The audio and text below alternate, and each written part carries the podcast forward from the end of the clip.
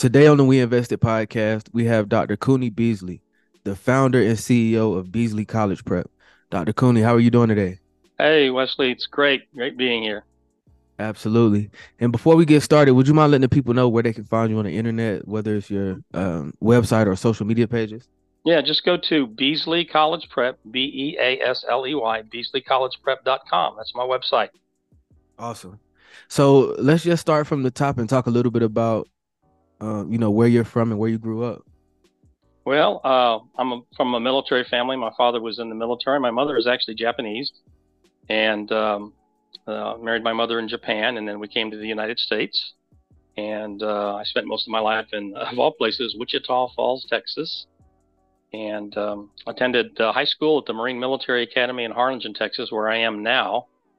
And uh, went to college, Fort Worth, served in the Army, got out, had some corporate jobs, uh, went into education, and um, was a college professor for 16 years, and then established my own school. And I actually built 22 college prep academies across the country, from Springfield, Massachusetts, to Hot Springs, Arkansas, to Palm Springs, California. And then uh, we downsized uh, about 12 years ago and we just went strictly with college prep. We still maintain an online college prep academy for homeschoolers, but everything else we're focused on getting kids into college, preparing them, packaging them, and positioning them for college success and providing them options, choices, and opportunities so that they don't have to go to the poorhouse to go to college. Absolutely. Absolutely. And so, I mean, this is a very interesting topic. I think you're the first person on the podcast to um, you know, talk about college prep and and how to prepare for it, how to plan for it, and how to pay for it. So this is I'm excited to uh, you know, learn more about this topic. Um, you know, but I want to ask, what is Beasley College Prep? Well, what we do again, we our, our mission is to prepare, uh, package, and position our kids for college success. We have a preparation process uh, all the way from helping them with their grades to get the things done early on uh, and uh, get their test prep started, uh, packaging them. You know, again, the grades, their experiences, their recognitions, uh, getting them so that you know what we tell our graduates is that we want you to graduate walking across the stage looking like a Latin American dictator. You've got so many awards and medals. Um, and then we have to position the students by selecting the right colleges to target. We primary our primary means is people come to us if they want to get into an Ivy League we know how to package them for an Ivy League. If they want to go to a military academy, West Point, Annapolis Air Force Academy, we know how to package them. They want to go to a top tier school, a Vanderbilt or a Stanford, or if they want to look for scholarships, the vast majority of people come to us because they're looking for a way to pay for college. Uh, college today, uh, a college education for the first kid right now is probably going to be the largest single investment for most families. And most of the people out there who call themselves college something, college planner, whatever, they really don't know what's going on. They're they're going to set you up for loans or get you to refinance your house or get into your retirement. And you know, and, you've got all that. You've got to sacrifice all that for the first kid. What are you going to do for the second kid? I mean, unless you have a second house. So uh, we show them that there are other ways to pay for college. We're batting about 96% uh, getting college fully paid for without encumbering huge debt. I mean, I went to college 22 years. I have two doctoral degrees. I paid for one semester. Uh, my wife, when I met her, was a high school dropout. 2014, she graduated from Harvard with honors. My total cost of Harvard was $22,000. I put her two daughters and her through college for $30,000. It's less than the cost to go to college one year now.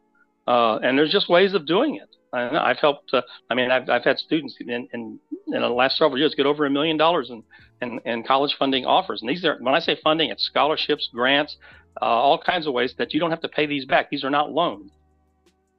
Absolutely. No, that's incredible, man. Those are some incredible accomplishments.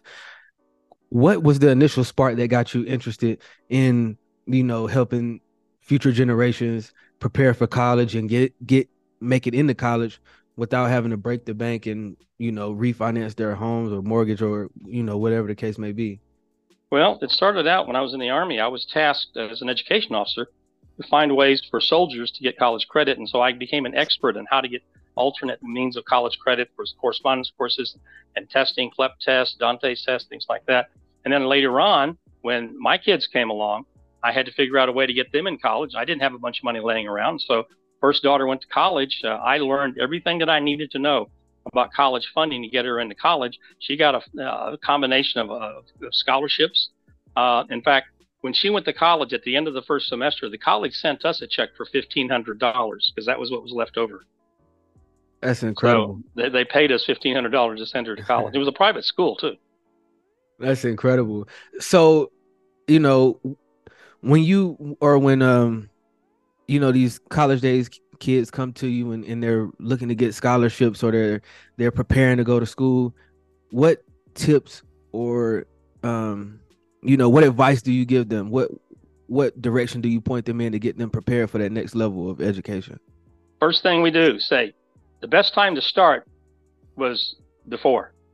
The next best time to start is now. The biggest problem we encounter with people is they start too late. You have you just run out of time. You can't pursue the opportunities because you're starting too late. I mean people come to us senior year. Now the, depending on what their stats are so there are some things we can do for them, but a lot of times by the senior year, it's too late. I mean, right right now, uh, school has basically just started the senior year, and most of my seniors have already got their applications in. So trying to do something your senior year, it's too late. Uh, we start kids as early as the sixth grade, um, but uh, we our primary soft spot is between the freshman and sophomore year. We have enough time to do what we need to do. To get their scores up, get their grades up, get them uh, recognized, and get their volunteer hours in, the community service and activities, and build that portfolio so that uh, when they come time when it's the senior year, they're ready to go at the beginning of the senior year because you pretty much are going to go to college with what you have at the end of your junior year. You're going to try to pull a hail mary your senior year, it doesn't happen. You, you cannot go back and change all those uh, B's and C's to A's your senior year. Uh, you mm-hmm. got to get your test scores. And, I, and I, one of the biggest myths right now is that test scores don't matter. Uh, just because a college is test optional doesn't mean that test scores don't matter. The common data set, which is the data that the colleges turn in every year, okay, the common data set is that if your test score is within the middle 50% of the students that they normally accept, if you're if you got a test score in that range, you're half again as likely to be admitted than the student who didn't send in test scores. Wow. And this that you know, that that's the statistics. That's what the, the, the, the you know and people you know they they just kind of say well I don't have to send my test scores in. Well the test scores separate the rock stars from the groupies, and um, and what has happened is this test optional has been a bonanza for admissions departments because you have almost double the number of people going into competitive applying to competitive colleges on a wing and a prayer think they're going to do it without test scores so that's double the number of people coming in that's why the admissions rates are going down uh, because you got more people applying. And in some colleges, I had one college, their uh, increase in revenue from applications was almost seven million dollars. It was a it was a, a, cash cow for them for you know because a lot of people were applying on a wing and a prayer. When I was um, growing up, my mom would tell me to apply for scholarships, but I wasn't taking it as serious or as seriously as I should have. But you know, looking back, I'm like, man, that was a uh that's a great opportunity and a great mm-hmm. avenue mm-hmm. for people to to get the chance to go to school without and not have to pay money back or not have to be in a lot of student loan debt. You know, but I want to ask how how can someone earn scholarships regardless of family income? Okay. You have five sources of money for college. We actually use the term money, M O N E Y, as the acronym. Number one is merit. That's academic, athletic, activities, affiliation. Okay. And those don't have to be paid back. People think, oh, I make too much money. Uh, no, there's no such thing as make too much money to get college funding. That is a myth. That myth does not exist. Every American citizen, legal resident in the United States is entitled to some form of government college aid. Everybody. Okay. Well, a lot of people just brush it off saying I make too much money. That's not the case. I don't think I make too much money. And when I had my wife and two daughters in college, my college bill was $72,000 a year. I qualified for over $30,000 of, of need-based aid. Okay, but we get back to merit aid, and there's there's all kinds of merit aid out there. Some colleges they have automatic scholarships that if you meet the metrics, you have the right test score, you have the right uh, GPA. Uh, the University of Alabama If you have a 32 ACT and a 3.5, you get an automatic $112,000 scholarship. Automatic. Wow. Okay, just on your application. University of Kentucky has something very similar. So there are schools out there that just on your metrics alone, your, your, your test scores, your GPA, your class rank, just on your test scores alone, you would qualify for scholarships. Okay. So the other thing is opportunity money. Now, there's plenty of money out there. Opportunity money can be uh, your employer supporting your your college, getting an ROTC scholarship, which is, by the way, the best scholarship you can get because it's portable. Okay, you can go mm-hmm. to just about any school. Okay, uh, work study. There's things that you know that you have to do something, and you get the opportunity. It has nothing to do with your income. Then there's N, need based. Okay, need based doesn't mean needy. It means the difference between what they expect you to pay and what college costs, whatever that gap is, that's the need. We qualified for over $30,000 of need based aid. Okay. Next is what's called entitlement money based on your state or whatever. Entitlement can be being in district or out of district for a community college or in state or out of state. You have an entitlement money. You also have entitlement money if you're in a particular situation, if you were a foster child or you're hearing impaired or blind. Uh, there's also GI Bill. And there's other types of entitlements. Like in Texas, you know, I was a veteran. We have a, in Texas, we have a thing called the Hazelwood Act. If you if you entered from Texas, come back to Texas after your military service, you exhaust your GI Bill. According to the Hazelwood Act, uh, I can go to state schools for free. So can my wife, and so can all, all my kids. Okay, and that's how I got the two daughters through college because we used the Hazelwood Act, put them through college. Uh, and then there's your own money. Every college will accept your credit card, your check, whatever. Okay, but we want to minimize that. We want to minimize that as much as possible. Uh, so you're out of pocket. In, so there's plenty of ways to get money if your student can qualify to get the scholarships or to get the funding. You don't necessarily have to be a scholar because there's ways of getting funding that have nothing to do with your academics. But there's just ways of getting money most people don't know. There's, I'm going to say, of the people that I know in this country that's in this business, there's probably no more than 200 people who are really professionals about this most of the people that are call themselves college something, they sell insurance or financial instruments. Okay, that's and their their job is to try to sell you an insurance policy that gains some sort of cash background, or they try to get you to refinance your home. And or we have people who we call loan arrangers. All they do is set you up for loans, and uh, that's I'm, I'm used to. I'm going to give you a horror story. Uh, I, my office was in a, a building, and on the same floor we had two of these loan arrangers and mm-hmm. I was holding a, a, conference in the in the conference room, and somebody who was supposed to meet the loan arranger walked into my conference, and I was going through all the scholarships, and the loan arranger came in and got him out of my my meeting. And then after he met with the loan arranger, he came back and he says, "I was listening to you, and you're talking about my daughter could get scholarship. He's saying I have to take loans." And so within a week, we had his daughter turned around. She got a full scholarship to Alabama and a full scholarship to one of the University of Texas campuses. And this guy had no idea that these things were available. Most of them don't. Most of high school counselors they don't they don't know this. Uh, we we call the people who contend to be college experts. We we refer to them as ambulance drivers. They know about as much about medicine as an ambulance driver. They know how to get to the hospital. They know you know to keep this patient stabilized. That's about it. But they're not going to do surgery. We do the surgery. Okay, that's what we do. We can delve deep. We can get people into the Ivy Leagues. If you know, of course, we don't. You don't just come to me and say, "Get my kid in the Ivy League." No, if the kid is prepared, packaged, positioned to go to Ivy League, we know how to do that. Or go to a service academy. And we've gotten homeschoolers into the Ivy League and homeschoolers into West Point. Okay, so you know, I put that up and I said, you know, if you if I can get a homeschooler into West Point, that means that we did something right. We know how to do it. Absolutely.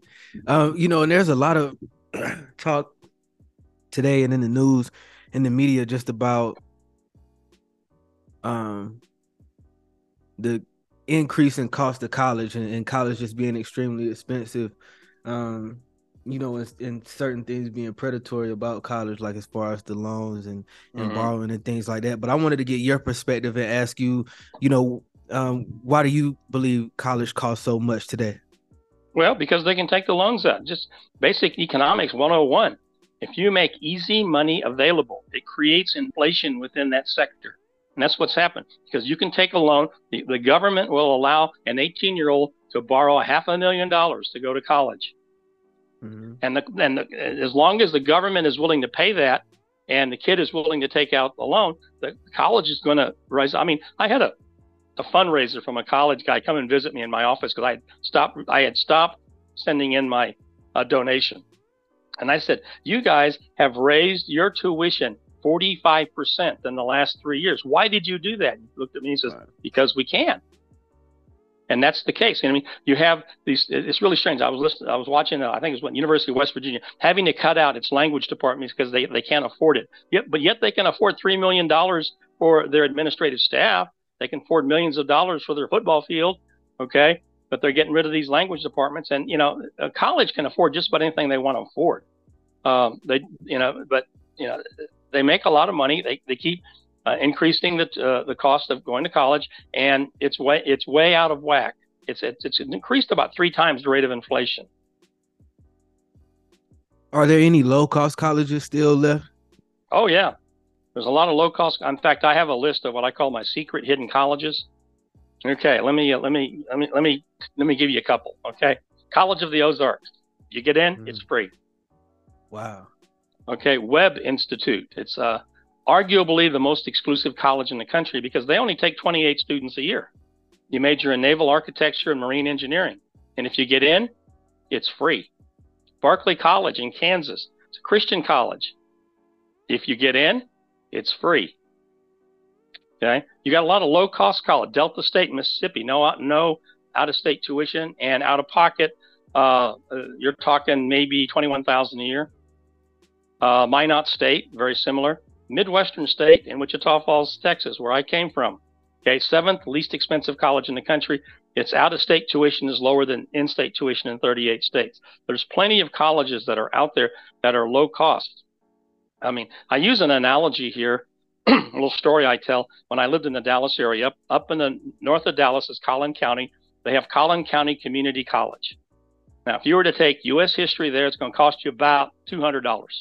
Mm-hmm. Okay. You go further south to Richardson, to the University of Texas at Dallas, it's going to run you about $2,500 to take U.S. history.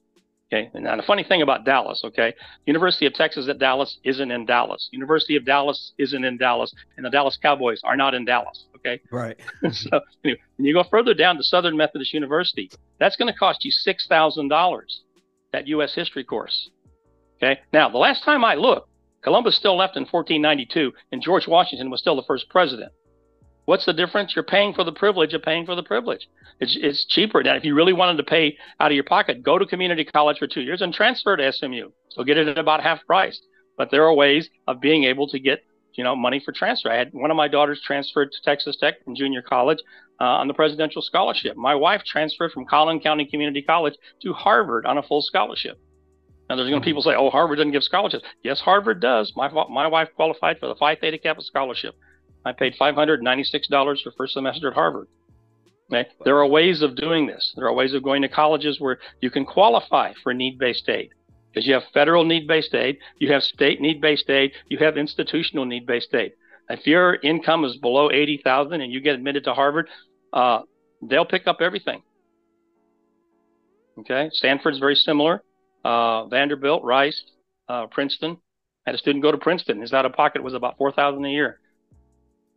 Man, is, there's just ways incredible. of understanding this, you know, and, and and again, most people don't know. It's particularly your high school counselors. They they they really don't have any. It's not their job to know. It's their job to get the kids out in, in May. Okay, so they, they generally don't know.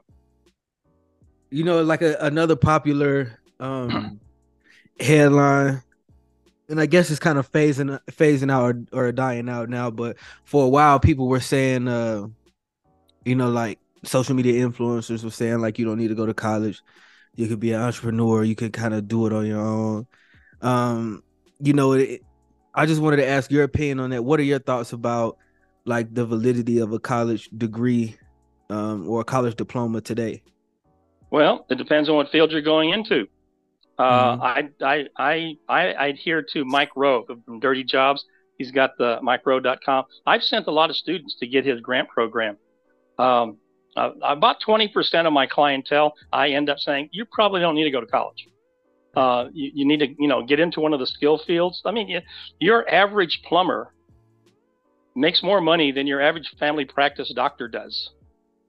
You know, um, the skills that are in. I mean, I sent I, my my, my uh, nephews and stuff, uh, and in fact, within my family, I have girl, boy, boy, girl. Both girls got full scholarships to college. I sent both boys into the army. So there's just different, you know, it, it, there's there's nothing perfect about a college degree. I mean, and and I, I give this analogy to a lot of people. Okay, my bachelor's degree is in criminal justice. I've never busted anybody. I've never written a parking ticket. And it used to be hanging on my wall. here I'm moving right now, so it used to be hanging on my wall here. Okay. Uh, I did get a master's in business administration, and I did that in 50 weeks, some sort of record back in those days. Um, and did it going to school at night while I was in the Army because I was transitioning in the civilian world. I figured I needed an MBA. Uh, but the odd thing was, the two corporate jobs I had, they hired me for what I did in the Army, not because I had an MBA. And then uh, my first doctorate is in Greek and Hebrew. Mm. Okay. Now nobody's asked me to be their rabbi. Okay. and my second doctorate is in urban and public administration. Nobody's asked me to be their mayor. So academically, I'm a failure. 22 years of college down the drain. Okay. But I did manage to go to college 22 years and only pay for one semester. That's my claim to fame because I figured out how to do it and mm-hmm. I help other people do it. Absolutely. And I mean, it just sounds like you, um, like the the main one of the main traits that most entrepreneurs have is just uh, being able to remain curious, you know, and, and like having a continuous um desire to learn, you know. Yeah, and well, to understand things on a deeper level. Yeah, well, see, here's here's here's Dr. Beasley's first law of entrepreneurship because I used to help homeschool moms make hundred thousand dollars a year. Okay, staying at home. First law of entrepreneurship Okay. Uh, everybody knows something, has something, or can do something other people are willing to pay for. Mm. Okay. You have five areas. I'm going to get into entrepreneurship a little bit because I do teach a course on entrepreneurship. Number one, what's your niche? Okay. Now, what need are you fulfilling? How are you going to get noticed? How are you going to name your business and how are you going to generate numbers? And that's that's your five components of, of entrepreneurship. I mean, I've been in all kinds of different businesses. And I mean, you know, considering I had 22 schools and I've taught people how to set up their own education programs, even taught people, uh, I've, I've owned a modeling agency. I've taught people how to uh, broker things. I mean, I mean, because uh, my my master's is in business, but I did a lot of entrepreneurial stuff. And uh, the the biggest thing for entrepreneurs is to take action. Quit talking about it taking action. 99% of would be entrepreneurs talk about it and only 1% take action. That's why they're so, so successful. And you don't need a college degree. I mean, look at some of the our captains of industry, Bill Gates, okay, Zuckerberg, Stephen Jobs. They were they were college dropouts because college was not going to add anything to them. They don't necessarily. I mean, my mother was was a Japanese war bride. She suffered the bombing of Tokyo during World War II. She hmm. did not read or write English, and she died a millionaire. Wow. You know, she knew business and she handled it. She ran a beauty salon. She had property. She had a mobile home park. She uh, had diamonds and, and, gold, and I mean, she died a millionaire.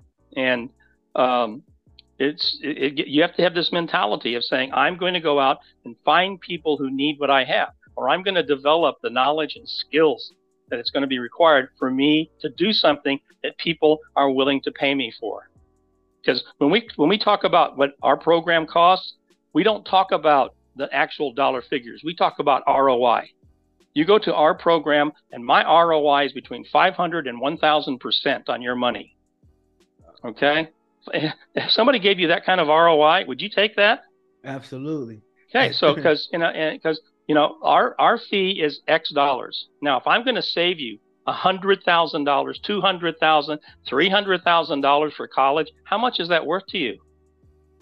Okay, and that's really what we come come out with is saying, you know, we can save you this much money. That's money that can be put someplace else that you don't need to give to the college. Am I making any sense here? Absolutely, absolutely. And then those those uh those five five components of entrepreneurship, man, that was um that, that was a gem right there. You yeah, know, that, yeah. was, that was that was some great information. So just, you know, throughout the decades you've been involved in entrepreneurship and you know, you started 22 college prep academies. How have you seen it evolve over over the times if if any, you know, cuz I believe like the more things change, the more they stay the same. So has yeah. entrepreneurship changed to you at all? Any? No. Well, what you you know the the commodity has changed. Mm-hmm. But what you're trying to do as a true entrepreneur is you're looking for the opportunity to take action. You want to see where's that niche? What's the need? Okay. How do I get noticed about this? All right. So when you're when you're working that niche, you got to figure, you know, what area can I be the absolute expert in? And you have to have expertise. Now, your expertise may be, you know, uh, fixing left tires on a car or something. You know, what's your expertise? What what did, what what do you know? What do you have? What can you do that other people are willing to pay for? Okay, I mean, you know, what we tell people, like for example, we we promote a lot of activity during the summer. One of the things I tell them is, if you don't work this summer, you're going to work for somebody who did. Okay, you you you you've got to make sure that you're pursuing something constantly. You don't want to go into park. You don't want to uh, slow down. You want to continue to pursue, always be in motion, looking for opportunities, seeking, you know, things that you can do. Um, and then when you get into certain niches, uh, you want to be able to dominate that niche. Not so much run everybody out of business, but you want to be the, the go-to person. I have several college prep people who I would we call it second party. They can handle the common stuff, the big stuff they send to me. They bring me in. If somebody wants to go to West Point or something like that, they're really not experienced to help somebody that, so they'll bring me in, and I'll help them get you know prepped up for West Point. Like you know, we had uh, one go to West Point last year, one to the Coast Guard Academy, um, several of them getting ROTC scholarships. Uh, everybody that was in my senior group last year, every one of them got something for college. It, that, that was going to significantly reduce their out of pocket. I mean, well below you know ten, fifteen thousand a year how did you focus on developing your expertise? Um, you know, was it through a lot of reading and studying, or was it through yeah. application? How how did you develop your expertise in well, this? Most of it, most of it was I would do the research, and then I would find other people who did research. Like right now, I subscribe to about twelve organizations that provide me information that provide you know i don't have time to go to every college in the country and figure out what their scholarships are but there is a group that does that and i buy their information. I have people who research uh, uh, graduation rates or admission rates and things like that. I don't have time to do but i buy their information from them and so i have about 12 sources that i go to and i get the information and i synthesize the information and package it so my clients can use it or i can use it on behalf of my clients so that i'm well informed um, and, and again, most of the people who say they're college something, they have no idea about this. I mean, uh, um, one of the things that really, really gets me is, uh, uh, you know, you would consider the Ivy League to be the elite colleges, would you not? Correct. Okay. I don't want to embarrass you, but can you name them? I can name a few. Okay. Go. You got Princeton, Yale, Stanford. No, that's wrong. Go ahead. Um, Brown, Cornell, uh, Dartmouth. And you're pretty good. Not many people get five. I think that's all I know. okay, a lot of people put Stanford in there. A lot of people may put Berkeley or Duke or whatever. Okay, here's how we do it. Okay, Brown, Cornell, Columbia, Dartmouth, Harvard, Princeton, Penn, Yale. Mm. Okay. Now, what is the Ivy League? I'm not sure. Ivy League is an athletic association. Oh wow! it's an athletic association. They play football. they play the Harvard Yale game. They play lacrosse. They play rowing right. against each other. They are an athletic association. That's why Stanford couldn't be in the Ivy League. They wouldn't be able to go to bowl games. Duke wow. couldn't go in the Ivy League. They wouldn't be able to go to bowl games. Okay, it's an athletic association. Now, some people attribute that because there's a lot of high profile colleges and they attribute that to being an elite group and uh, uh, colleges have to apply to get into that elite group. No. I mean, when you look at the top 10 colleges in the country, depending on which list you look at, you're going to find four Ivy Leagues in there. You're going to also find Duke and Berkeley and Stanford and uh, possibly Vanderbilt. Then you're going to find a couple of colleges you've never heard of in, on that list. Mm-hmm. You know, Bowdoin in Maine.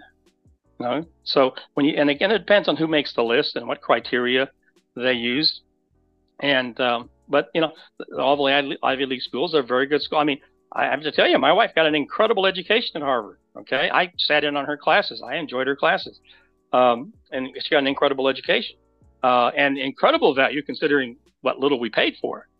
Um, Absolutely. But at the, at the same time, you know, you don't have to go to an Ivy League. I mean, people put a lot. One of the, I have to tell you, one of the first things I have to do is I have to deprogram parents and deprogram students because they think that somehow the esteem of the college is is a factor in long-term success. Okay, and there's not one single study that proves that. In fact, the main study, the longitudinal study that took place in 1972, it's called the Krueger uh, study. They took and they tracked people for 40 years. They took a group of people who had been admitted to Harvard. They tracked those who went to Harvard and those who didn't go to Harvard. After 40 years, no significant difference in income, no significant difference in success. Okay. And you got when you sit there and look at the Fortune 500 and the CEOs, most of them they're not all from Ivy Leagues. Most of them from other schools. And so you know this whole thing of thinking, you know, I've got to go to this school in order to do blah blah blah, not necessarily the case. I mean, if you're looking to be a Supreme Court justice, it's probably a good idea to go to Harvard or Yale Law School. Okay. If you're looking to be a career Army person, it's probably a good idea to go to West Point. Uh, but beyond that, uh, you know, where you go to college, if you look at, you know, the success rates of college, the most prominent type of college that you're going to see on that list are your maritime academies. Merchant Marine mm-hmm. Academy, SUNY Maritime, California Maritime, Massachusetts Maritime. They're the high earners. I mean, I had a student graduate from the Merchant Marine Academy this year. That's a service academy, by the way, just like Annapolis and West Point, but it's one of the smaller service academies and it doesn't have a military obligation. He's going into the Merchant Marine. He's going to be on cargo ships you know, civilian ships, and he's going in starting out almost two hundred thousand dollars a year, coming out of college. You know? Now that's crazy. Well, Merchant Marine Academy was rated number two for income ten years after you graduate. MIT was number one, then Merchant Marine Academy. I mean, these are the statistics. This is the data. This is what the data tells us.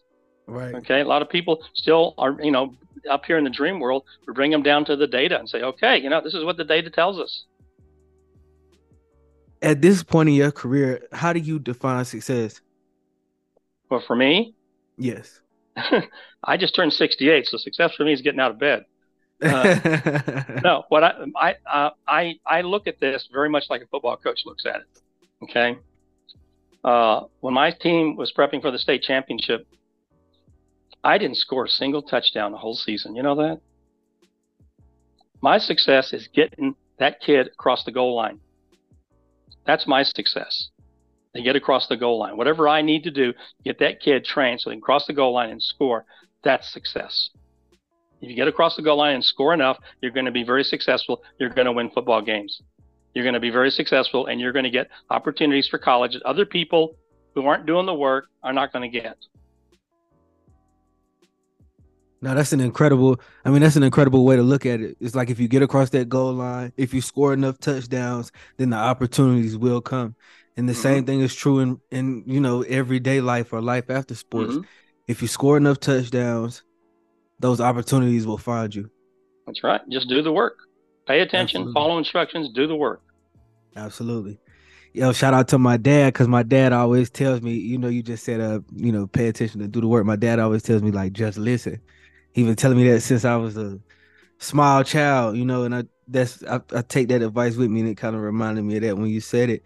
But you know, what does the future of Beasley College Prep look like to you? Well, we're going to continue. We're we're evolving into being able to scale a little bit. Uh, we want to get into more group coaching with students because we're going to be scaling, and then we'll get into training coaches, training people to do this process and to set up uh, their own offices get licensed to use our products is we have a full test prep program. We have a program on how to write your uh, applications, your essays. We have all this on video. In fact, if you look behind me, I'm packing up right now. Those are my DVDs. Those all of those are all the programs I've developed. Um, sit there. Let's see. Let's let's turn this way. There we go. Those are all the programs I've developed uh, that our students have access to. You know, money for college, uh, you know, how to get into Harvard, things like that. I've got a program on it. So we're going to be uh, setting these programs up and we're going to begin to monetize them a little bit better. Uh, I'm going to be spending probably a year uh, doing what we call the Walden Pond adventure. I'm going to go in and immerse myself, get all these up to date, get all of them recorded, get them on paper, uh, and then begin to monetize them. Absolutely. Absolutely. Well, Dr. Kuni, thank you so much for your time today. Thank you for the information that you shared. This has been an extremely informative um, conversation for me, and I'm excited for the people to get the chance to listen to it as well. So, thank you. Thank you, Wesley. Thank you for having me.